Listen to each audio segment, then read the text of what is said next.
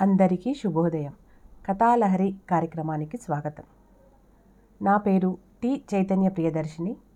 SA Telugu ప్రభుత్వ బాలుర ఉన్నత పాఠశాల సంగారెడ్డి.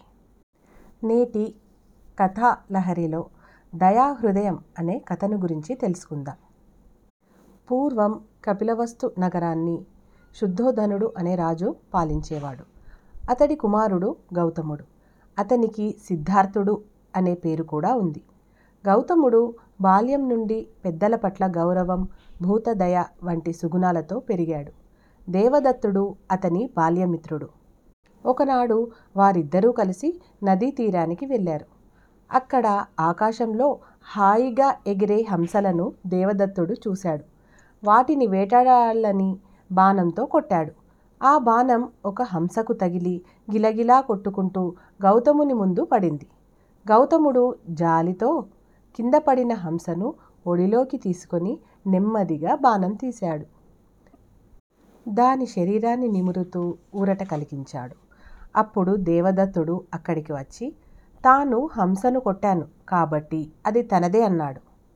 మిత్రమా ఆకాశంలో హాయిగా ఎగిరే హంసను ఎందుకు హింసించావు? జీవహింస పాపం కదా. అంటూ హంసను ఇవ్వడానికి గౌతముడు ఇష్టపడలేదు. దానితో వారి తగవు రాజుగారి వద్దకు వెళ్ళింది.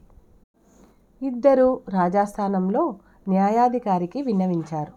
దేవదత్తుని బాణం వలన హంస చనిపోతే అది అతనికి చెందేది.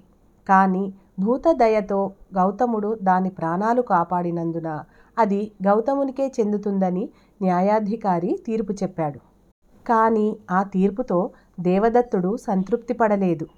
అది గమనించిన న్యాయాధికారి ఒక పీటను తెప్పించి దానిపై హంసను ఉంచమన్నాడు.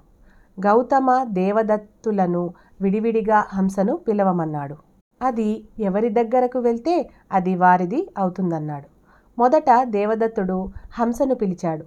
అతని కోపపు చూపులకు కఠినమైన పిలుపుకు హంస రాలేదు. గౌతముడు ఆప్యాయంగా హంసను పిలవగానే ఆ హంస అతని ప్రేమపూర్వక పలుకులకు ఎగిరి అతని చేతులలో వాలింది. సిద్ధార్థుని అహింసా పద్ధతికి సభలోని వారందరూ చప్పట్లు కొట్టారు. రాజు న్యాయాధికారి సంతోషించారు. అందువల్ల కాఠిన్యం కోపం కంటే ప్రేమ దయ కలిగిన వారినే అందరూ ఇష్టపడతారు. సమాజంలో వారే అందరి మన్ననలను పొందుతారు. ఈ కథ వల్ల తెలుసుకోవాల్సిన నీతి ఏమిటంటే ఇతరుల పట్ల మరియు జీవుల పట్ల ప్రేమ దయ కలిగి ఉండాలి. అందరితో ఆప్యాయంగా మెలగాలి. మరి మీరు కూడా అందరితో ప్రేమ దయ ఆప్యాయతను కలిగి ఉంటారు కదా? ధన్యవాదాలు.